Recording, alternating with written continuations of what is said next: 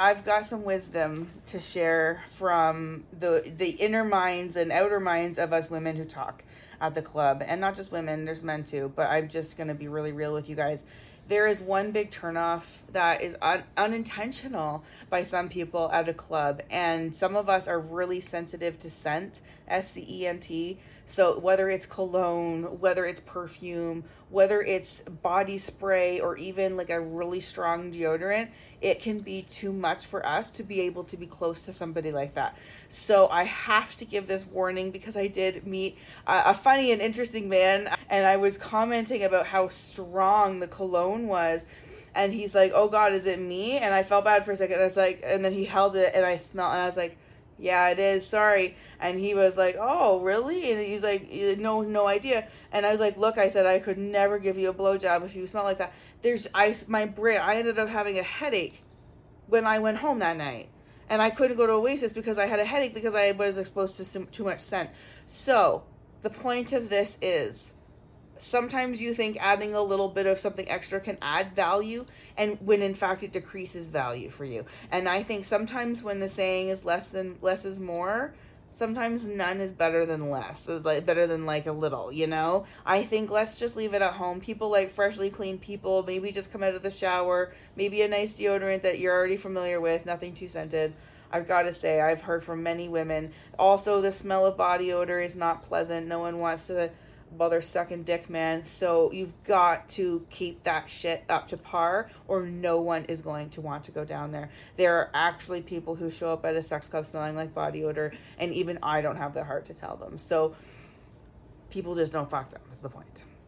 Um, so I hope that you've learned from this. I hope that before you go to a sex club or even a nightclub, you rethink how much fragrance you use, if any, because it can really be the unfortunate deal breaker uh, for for your potential partners. Like if I actually showed up to a hotel room and they had sprayed air fresheners or had like th- I might not be able to stay.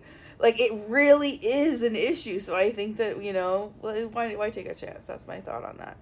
I understand where you're coming from. Like the scent can be a deal breaker, and I just feel like a little. But you say it tips you off, right?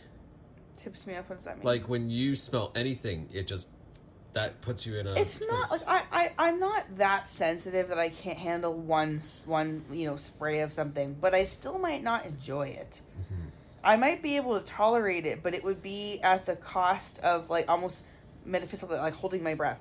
There's a pain that happens on, and it starts on the outside of my brain and it goes to the top, and it's when the scent is so strong that suddenly sight is too like bright is too bright. It's like I get a migraine. Okay. So the scent being too strong can almost trigger a migraine for me. And that's why a guy who wears Axe cologne or whatever it is that he thinks is going to help him get laid, I would not only pass, I wouldn't even be able to socialize with them. Mm-hmm. So sometimes just less is more, you know? Yeah. Now, but a lot of those guys you're talking about, they have the body odor thing, and sometimes they wear those things to cover up the body odor. I mean, what do you do about that if you've got a really ranky smell that goes with yeah. that kind of thing? What do you do? You're you're you're doomed if you do, and you're damned if you I don't. I just think there's a lot more times that you can have a shower.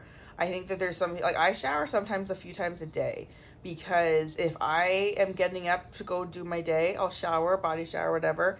Then when I am getting ready for a date, I always wash. I literally every single time before I'm having sex, I wash my vagina and my ass within the five minute span before the, those guests arrive. It is the cleanest it will ever be because you make a point of it. I don't just hope my 9 a.m. shower holds out at 5 p.m. when I open my legs for them. I do it again, I clean again. And I just think that that's what you should do is if you're going to go to a sex club, you shower right before you go. And you soap, you know? Okay. And then there's pheromones what does somebody do? Like, I had an encounter with somebody. I really liked them, and they were really cute, and we started making out, and she got all excited, and I went to her neck, and I could just take it as smell. And it was just a. She wasn't sweating. She wasn't body odor. It was her pheromones. It was the chemical coming off her body, and it almost made me want to yak. Really? It was awful. I couldn't sleep with her because of it. So this is a real thing. So my sister, of all people, had this happen with a man. Is that she didn't like the smell of him, even though they were dating, and and you can't get past that if Yeah. you don't like the smell of somebody. You just can't get past that. Um, I really do feel that way. So it's something that if you have to be attracted to someone's scent on another level. I love. I remember some men. They would come and we would like. Well, I used to have deep crushes on guys. I call them boys, but I call them boys affectionately. Um, and I used to smell their shirt if I got a, a hold of their jersey or something. Like I would just be like, "What do? He, what does he smell like?"